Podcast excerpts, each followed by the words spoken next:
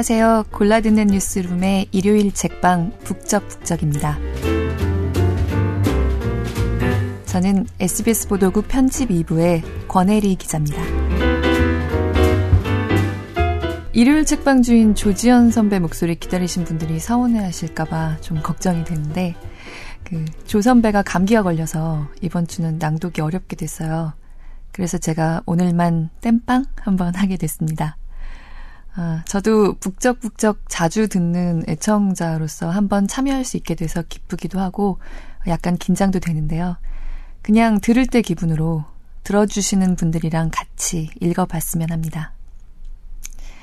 가장 좋아하는 소설 하면 어떤 작품 떠오르세요? 어떤 이야기를 좋아할 때는 다양한 이유가 있겠죠. 아, 그 중에서도 제 경우엔 그 이야기가 마음에 오래 남을 때는 그 얘기에 나오는 사람에 대한 애정이 크게 생길 때인 것 같아요. 저는 오늘 읽을 책의 주인공을 참 좋아합니다. 이 여자 한번 만나보세요. 이렇게 소개해드리고 싶은 그런 사람이에요. 아, 정확히 10년 전에 이 책을 처음 읽고 이 사람을 알게 된 내 마음은 조금 더 든든해졌다. 그러니까 조금 내 마음의 힘이 더 세져야 한다. 그런 일기를 썼던 기억이 납니다. 덴마크 작가 페터회의 소설 스밀라의 눈에 대한 감각입니다. 낭독을 허락해 주신 마음산책 출판사에 감사드립니다.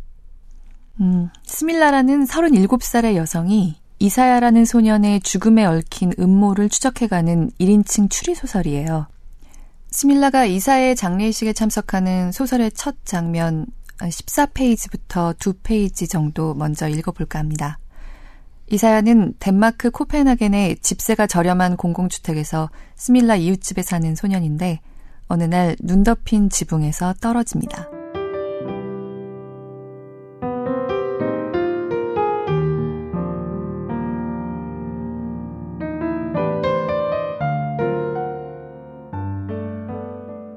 그린란드인들의 공동묘지는 베스트의 공동묘지의 한 구역이다.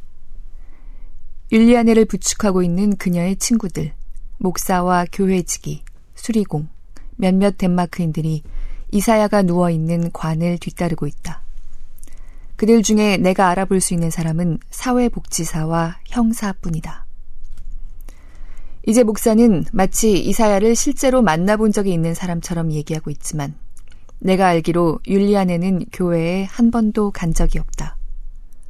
그때 다른 여자들이 율리안에를 따라 흐느끼기 시작하는 바람에 목사의 목소리는 지워진다. 사람들이 많이 왔다. 스무 명 정도 되는 것 같다.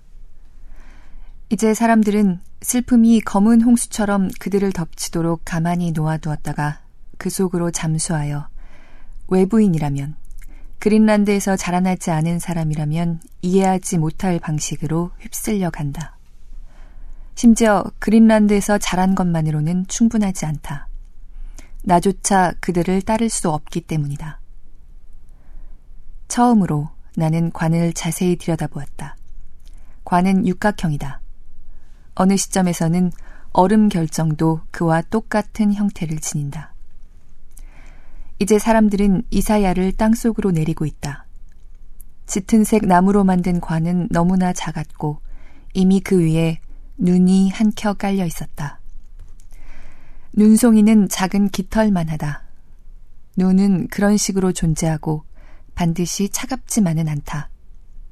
이 순간 하늘은 이사야를 위해 울고 있으며 눈물은 서리로 바뀌어 그 애를 덮어주고 있다.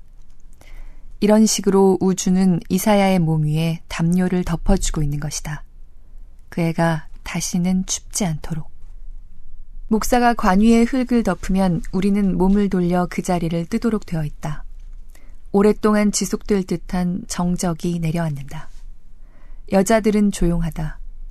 아무도 움직이지 않는다.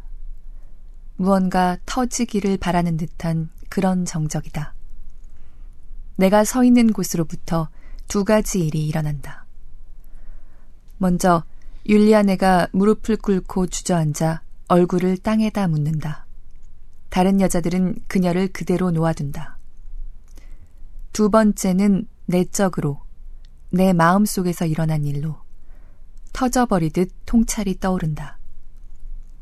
처음부터 줄곧 나는 이사야를 곤경 속에 내버려 두지 않겠다는 포괄적인 계약을 해왔던 것이다. 결코 내버려 두지 않겠다는 계약. 현재에 이르기까지도.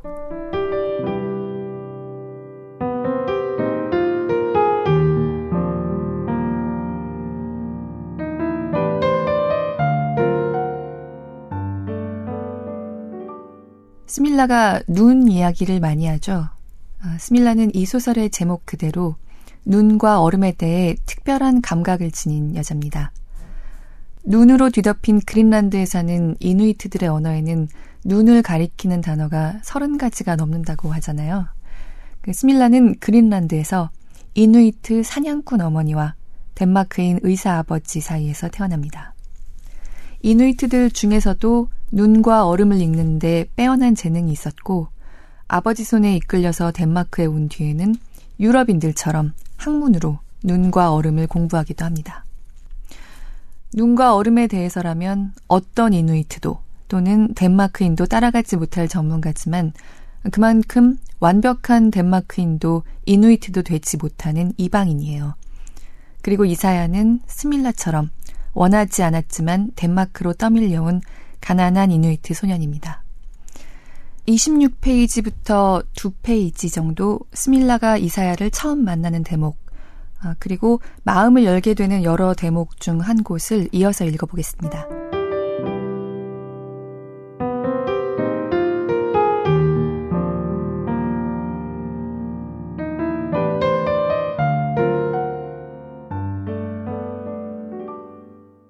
잠깐 나는 계단에 개가 앉아 있나 하고 생각했다. 그 후에 보니 어린애였는데 이런 날은 어린애라고 해서 특별히 더 나을 것도 없었다. 비켜라 꼬마 녀석. 그 애가 올려다 보았다. 페리트. 너나 꺼지라는 뜻이었다. 내 얼굴을 보고 출신을 금방 분간할 수 있는 덴마크인은 많지 않다. 사람들은 나한테서 아시아 혈통의 흔적이 보인다고 생각했는데 특히 광대뼈 아래에 분을 칠할 때면 그런 흔적이 잘 나타난다고들 한다. 그렇지만 계단에 앉아 있는 소녀는 자신과 나의 공통점을 단번에 갈라낼 수 있는 눈길로 똑바로 쳐다보았다. 그것은 갓난아이들에게서 발견할 수 있는 그런 표정이었다. 자라면서 그런 표정은 사라져버리지만 가끔 아주 늙은 사람들에게서 다시 나타날 때도 있다. 이것이 내가 인생에서 아이들 때문에 부담을 느끼고 싶지 않은 한 가지 이유다. 나는 사람들이 왜 서로의 눈을 똑바로 쳐다볼 용기를 잃어버렸는지에 대해서 지나치게 많이 생각해왔다. 나한테 이야기를 읽어줄래? 나는 손에 책을 한 권 들고 있었다. 그래서 그 애는 그런 질문을 떠올린 것이었다. 그 애는 숲속의 요정처럼 보이기도 했다. 그렇지만 속옷 차림에 땀으로 번들거려 더러웠기 때문에 물개 새끼처럼 보인다고 할 수도 있었다. 꺼져. 나는 말했다. 애들을 안 좋아해? 난 애들을 잡아먹어. 그 애는 한 발짝 옆으로 물러났다. 살루부티트. 거짓말하고 있네. 내가 지나갈 때 그 애는 이렇게 말했다. 그 순간 나는 얼마간 우리 둘을 묶어주는 두 가지를 그 애에게서 발견했다. 나는 그 애가 혼자라는 것을 알았다. 고향을 떠나온 사람들이라면 언제나 그렇듯이. 그리고 나는 그 애가 고독을 두려워하지 않는다는 것을 알았다. 그 책 제목이 뭐야? 아이가 내 뒤에서 외쳤다. 유클리드의 원론. 나는 이렇게 말하면서 문을 쾅 닫았다. 결국 실제로 유클리드의 원론이 되어버렸다. 그 책은 바로 초인종이 울리던 날 저녁에 내가 꺼내게 된 책이었다. 그 애는 여전히 속옷 차림으로 문 밖에 서서 나를 똑바로 쳐다보고 있었다. 내가 옆으로 물러서자 그 애는 내 아파트, 내 삶으로 걸어 들어오더니 결코 그대로 놓아두지 않았다. 나는 유클리드의 원론을 책 선반에서 꺼내왔다. 그 애를 쫓아버리려는 것처럼. 처음부터 내게는 애들이 재밌어 할 만한 책이라고는 없으며 그 애와 나는 책을 통해서도, 아니, 다른 어떤 방식을 통해서도 만날 일이 없다는 것을 확실히 해두려는 것처럼, 무언가 피하려는 것처럼. 우리는 소파에 앉았다. 아이는 소파 가장자리에 걸터 앉아 양반 다리를 했다. 툴레 출신 아이들이 여름에 잉글필드의 텐트 안에서 침대로 쓰고 하던 개썰매의 가장자리에 앉을 때처럼. 점은 부분이 없는 것이다. 선은 폭이 없는 길이다. 이 책은 그 애가 결코 뭐라 말하지 않고 언제나 우리가 반복해서 읽는 책이 되었다. 한동안 그 애는 매일 오곤 했다. 그러고 나서 2주 동안은 먼 발치에서 이따금씩만 볼 수 있었다. 그 애가 올 때는 보통 낮이 끝나고 어두워지기 시작하는 때로 율리안 애가 곤드레 만드레 술에 취해 있을 무렵이었다.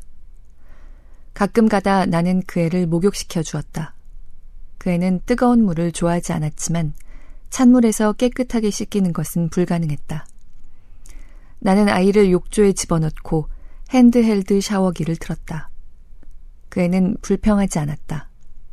오래전부터 아이는 역경을 참아내는 법을 배워왔다. 그렇지만 한순간도 책망하는 듯한 눈을 내 얼굴에서 떼지 않았다.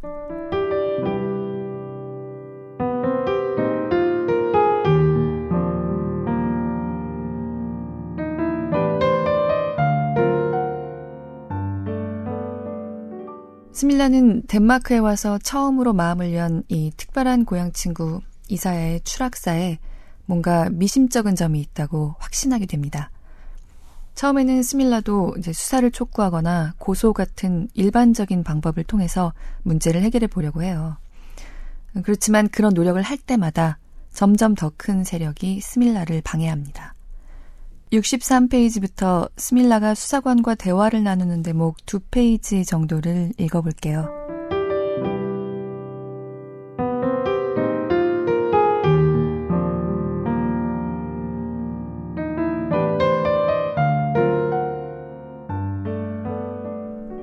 스밀라 씨는 그 소년에게 고소공포증이 있었다고 생각하신다면서요.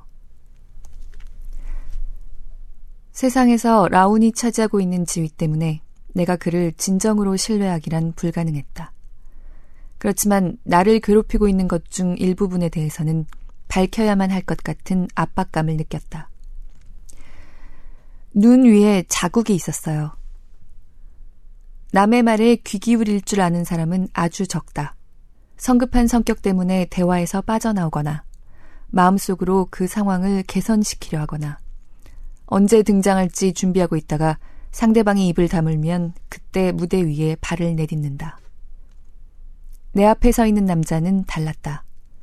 내가 말을 하는 동안 그는 딴 데 정신 팔지 않고 오로지 내가 하는 말만 들었다.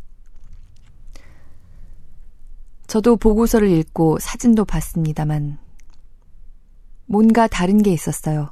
뭔가 더. 이제 우리는 뭔가 말해야 하지만 설명할 수 없는 지점에 접어들었다. 그건 가속도가 일어난 자국이었어요. 눈이나 얼음에서 발을 뗄 때 발목 관절 부분에서 찌릿하고 전기가 일어나죠. 모래 위에서 맨발로 걸을 때처럼요.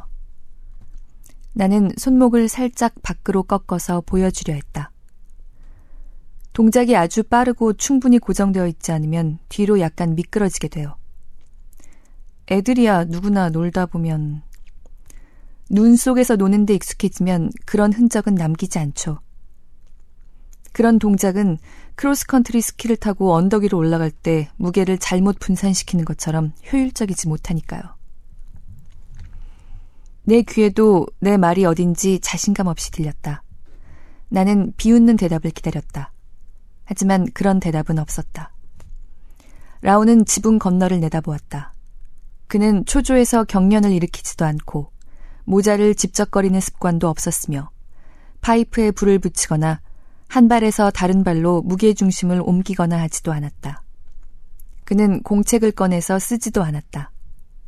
키가 아주 작은 이 남자는 단순히 잘 듣고 곰곰이 생각할 줄 아는 사람이었다. 흥미롭네요. 라우는 마침내 입을 열었다. 하지만 또한 내용이 좀 빈약하군요. 이런 얘기를 보통 사람에게 이해시키기란 어려울 겁니다. 그 얘기를 바탕 삼아서 무엇이든 증명해내기란 어려울 거란 말이죠. 라운의 말이 맞았다. 눈을 읽는 것은 음악을 듣는 것과 같다. 눈에서 읽은 내용을 묘사하는 것은 음악을 글로 설명하려는 것과 같다.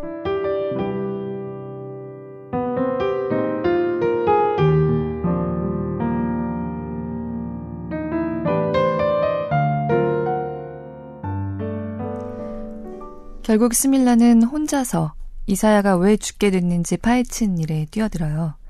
아까 읽은 것처럼 이사야에게 결코 혼자 내버려 두지 않기로 계약을 맺었다는 마음속의 맹세를 지켜갑니다. 제대로 된 직업도 없고 친구도 없이 덴마크 사회에 적응하지 못하고 살아온 스밀라에겐 결코 쉬운 일이 아니고 또 스포일러가 되는 얘기는 하지 않겠지만 당연히 목숨을 건 위험에 맞닥뜨리게 되죠. 아, 내용을 누설하지 않고도 읽어드릴 수 있는 그 스밀라의 위기의 순간 한 대목을 읽어볼게요.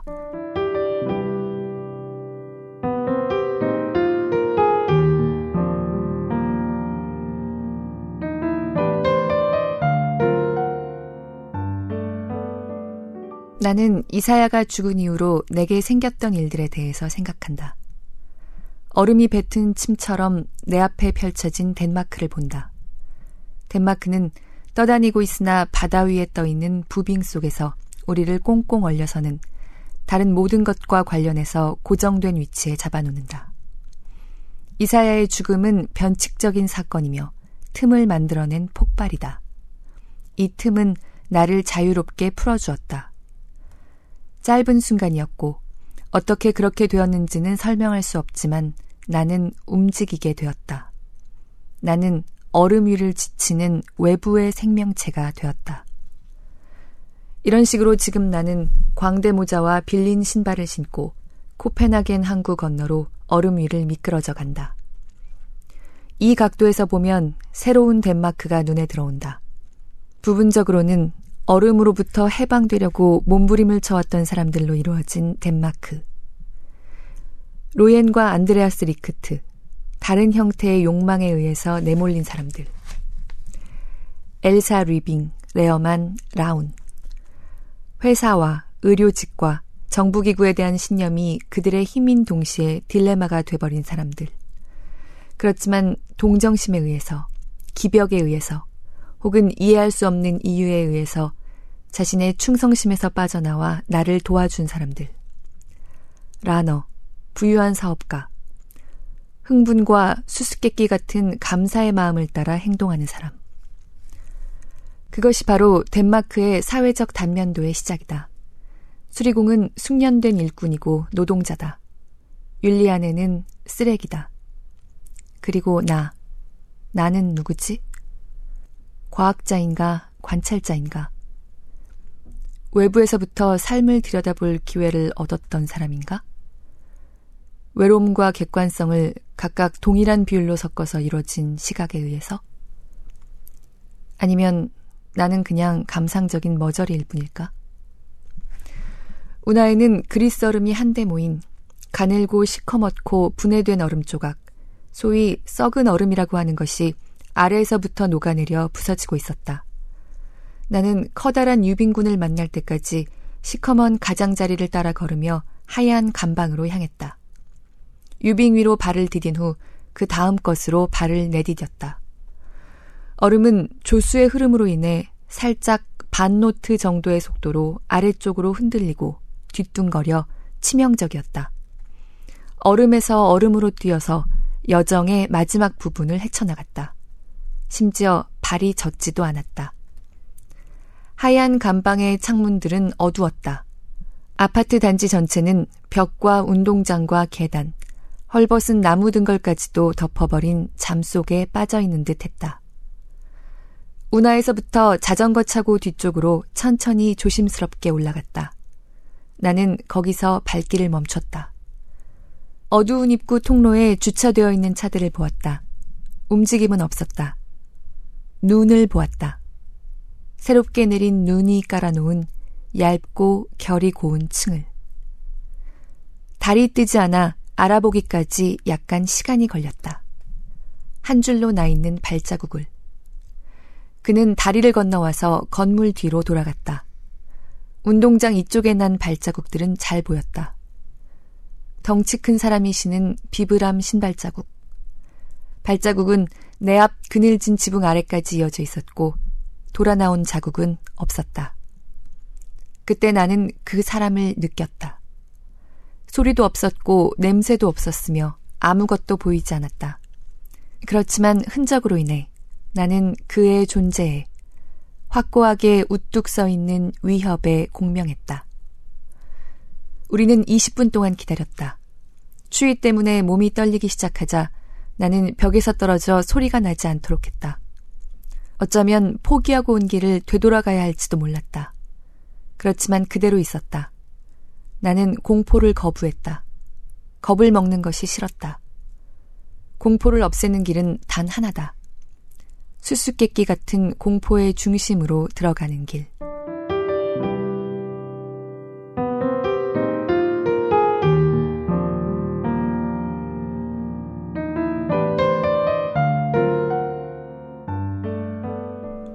스밀라가 때때로 갈등하고 또 절망하면서도 이 목숨을 건 여정을 끝까지 포기하지 않으면서 하는 생각들을 453페이지부터 줄거리를 조금씩 건너뛰면서 세 군데 읽어볼까 합니다.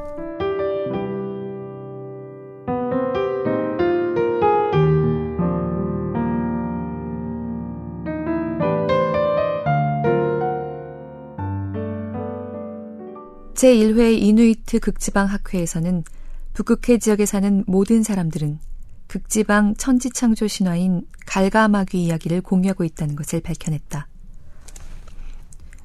심지어 갈가마귀는 처음에는 인간의 형상으로 나타나 눈이 먼 사람처럼 더듬었으며 자신이 누구이며 자기의 목적이 무엇인지 밝혀질 때까지 우연적으로 행동했다. 자신의 목적이 무엇인지 알아내는 것. 아마도 그것이 이사야가 내게 준 것이리라. 모든 아이들이 할 수 있는 방식으로. 의미의 감각. 바퀴가 나를 뚫고 지나가는, 그리고 그 애를 뚫고 지나가는 감각. 광대하고 연약하지만 필요한 움직임. 그것은 모독이었다. 눈 속에 묻힌 이사야의 육체는 모욕당했다. 이사야가 살아있을 때 그 애는 내게 목적과 의미를 가져다 주었다. 그리고 나는 언제나 그렇듯이 사라지기 전까지 그 애가 얼마나 소중했는지 올바르게 인식하지 못했다. 이제 나의 목적은 이사야가 왜 죽었는지를 이해하는 것이다. 그 애의 죽음에 대한 미약하지만 모든 것을 포괄하는 사실을 꿰뚫어 보고 조망하는 것. 신경쇠약이 반드시 몰락을 의미하는 건 아니다. 체념으로 향하는 조용한 하락의 형태를 띨 수도 있다. 언제나 내게는 그런 식으로 일이 일어난다. 주방에서 나가는 길에 나는 크로노스호에서 탈출하기로 결심했다. 선실로 돌아가서는 새 모직으로 만든 속옷을 입었다. 그러고 나서 새 파란색 작업복에 파란 고무 장화를 신고 파란 스웨터와 얇은 남색 오리털 재킷을 덧입었다. 어둠 속에서는 거의 검은색으로 보일 것이었고 지금 이 순간 내가 찾을 수 있는 가장 눈에 덜 띄는 옷들이었기 때문이다. 여행 가방은 싸지 않았다. 나는 돈과 칫솔, 여분의 팬티, 작은 아몬드 오일병을 플라스틱 가방에 밀어 넣었다. 더 이상 다른 걸 가지고 빠져나갈 수는 없을 것 같았다. 내게 다가오고 있는 것은 바로 고독이라고 혼잣말을 했다. 나는 공동체에서 자라났다. 고독과 내적 성찰을 짧은 기간이나마 갈구하고 찾은 적이 있다면 언제나 더 강한 사람으로 사회 집단에 돌아가기 위해서였다. 그렇지만 나는 그런 집단을 찾을 수가 없었다. 모리츠가 처음 나를 비행기에 태워 그린란드에서 데리고 나왔던 그 가을 무렵 잃어버렸던 것 같다. 나는 여전히 찾고 있다. 아직 포기하지 않았다. 그렇지만 전혀 진전이 없었던 것 같다. 지금 이 배에서의 삶은 현대 세계에 있어서의 내 존재에 대한 조롱으로 변하고 있었다. 나는 영웅이 아니다. 한 아이에 대한 애정이 있었을 뿐이다. 나는 그 아이의 죽음을 이해하고자 하는 사람이라면 누구든지 그 손에 내 집념을 맡겼을 것이다. 하지만 그런 사람은 아무도 없었다. 나 말고는 아무도. 죽음에 관심이 있는 사람은 나를 바라보면 도움이 될 것이다. 나는 붕대를 떼어버렸다. 무릎뼈에는 피부가 남아있지 않다. 엉덩이 사이에 야켈센이 쇠막대로 쳤던 자리의 피부 아래에는 누렇고 파란 핏덩어리가 넓적하게 뭉쳐있다. 양 손바닥은 찢어진 부분이 골마서 아물지 않고 있다. 머리통 아래에는 갈매기 알만한 멍이 들어있고 피부가 찢어지고 쪼그라든 자국이 있다. 나는 그동안 조신하게도 하얀 양말을 신어서 부어오른 발목이 보이지 않도록 하고 다녔고 검푸르게 멍든 자국이나 화상 때문에 아직도 이따금씩 쑤시는 머릿가죽에 대해서는 말할 마음도 없다. 살은 빠져서 수척한 수준에서 깡마른 수준으로 바뀌고 있다. 잠은 모자라 눈은 눈구멍 속으로 쾌한히 패어 있다. 하지만 아직도 나는 거울 속에 낯선 사람을 보고 미소 짓는다. 인생에서의 행복과 슬픔의 분포는 간단한 산수로 얻을 수 없고 표준 할당 같은 것도 없다.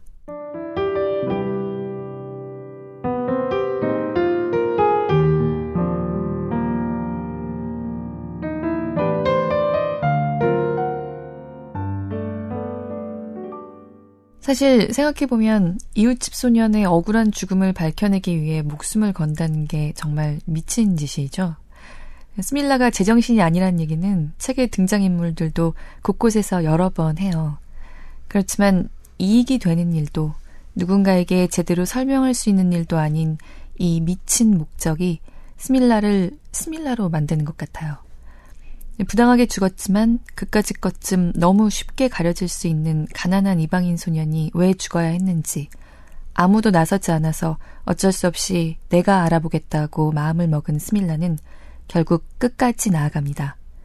그러면서 덴마크로 상징되는 문명사회 속을 부유하는 이방인이던 스밀라 스스로도 삶의 좌표를 찾아갑니다.